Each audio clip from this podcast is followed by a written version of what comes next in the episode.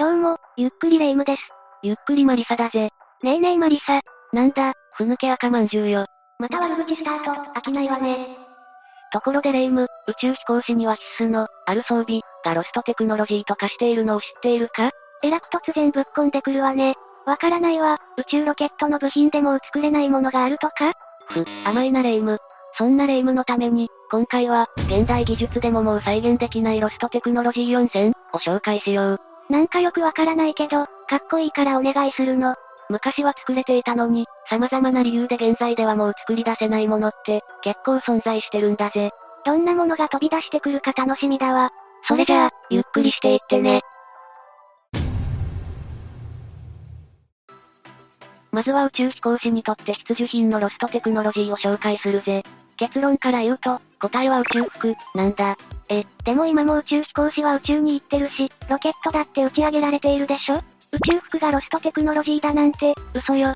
実はな、宇宙服はかれこれ約40年以上も新しいものが作られていないんだ。ええそうだったの？そうなんだ。毎年、優秀な宇宙飛行士が輩出され、人類を代表して宇宙に飛び立っているが、実はこの世界には、宇宙服は11着しかないんだ。知らなかった。この40年ほど、たった11着の宇宙服を補修し同じものを着回しながら、みんな宇宙へ向かっていっていたんだぜ。てっきり、時代とともに素材も進化して、どんどん新しい宇宙服が開発されていると思っていたわ。でも、どうして一番大事な宇宙服が、もう作られていないの？理由は主に2つで、人材面と費用面だ。実は、宇宙服を作るための技術というのが、ほぼ継承されていないらしい。なぜ継承されなかったの？機械が壊れちゃったとか？宇宙服を作るためには、優れた素材と優れた技術が必要なんだが、その全てを年配の女性が、一つ一つ手作りで作っていたんだ。ええー、宇宙に行くための装備が、おばちゃんのハンドメイドでできてたの？その通りだ。製造にはものすごい技術が要求される上に、その作り方が広く継承されることがなかったそうで、未継承のまま約40年もの歳月が流れてしまったんだ。超意外すぎてびっくりしたわ。あとはコスト面の問題だが、1着の宇宙服を作るためには、10億円もかかってしまうと言われている。なんでそんなに費用がかかるの？確かに凄そうな技術だろうけど。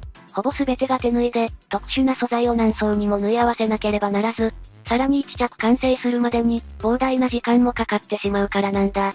そうなると、新しい宇宙服を作ることができない、イコール、技術を継承できない。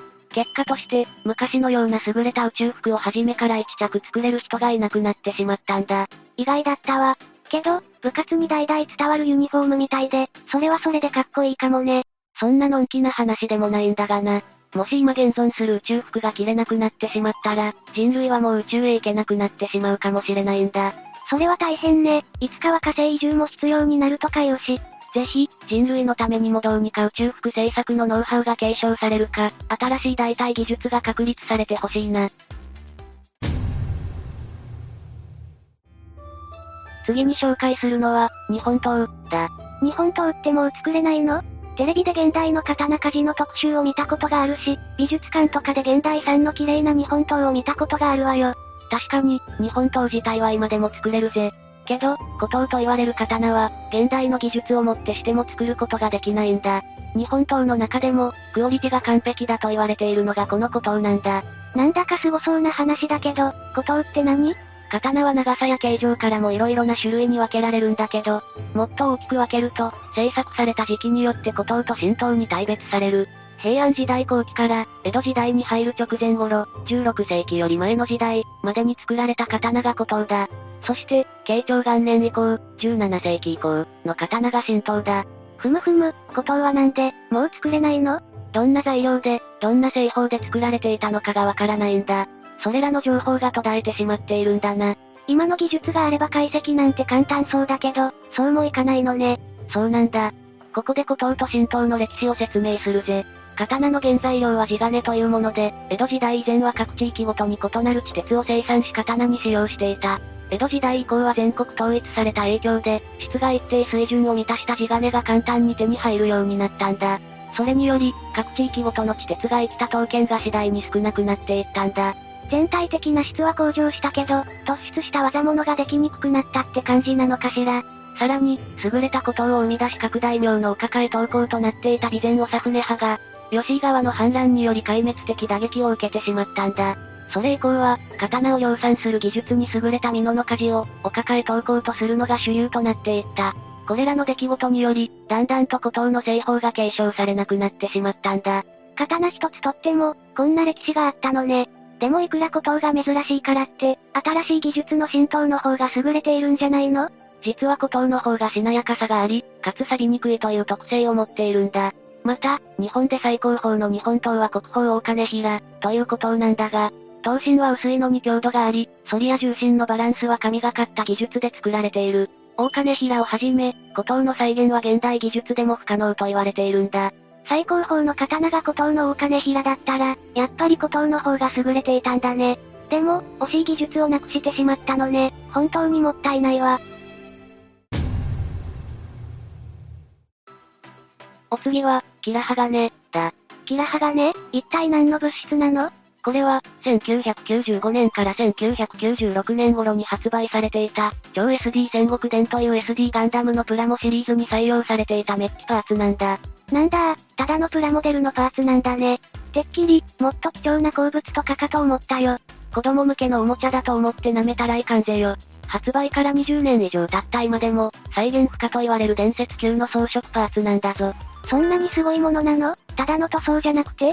この複雑な模様を成形する技術はものすごいし、コストも想像以上に高いんだ。はっきり言って子供向けのおもちゃに採用するなんて、過剰スペックすぎる代物だ。ふーん、一体どんな技術なの？キラハガネは、インモールド成形という携帯電話のボディを作るときと同じ技術が採用されているんだ。だが、これを平面である携帯電話でなくて、複雑なプラモパーツに使っている時点ですごすぎる。インモールド成形って、詳しく知りたいの。簡単に言うと、絵の描かれたフィルムをプラスチックで挟み込む技術だ。絵が透明プラで保護されているので、光沢があって擦れても絵が消えにくいんだ。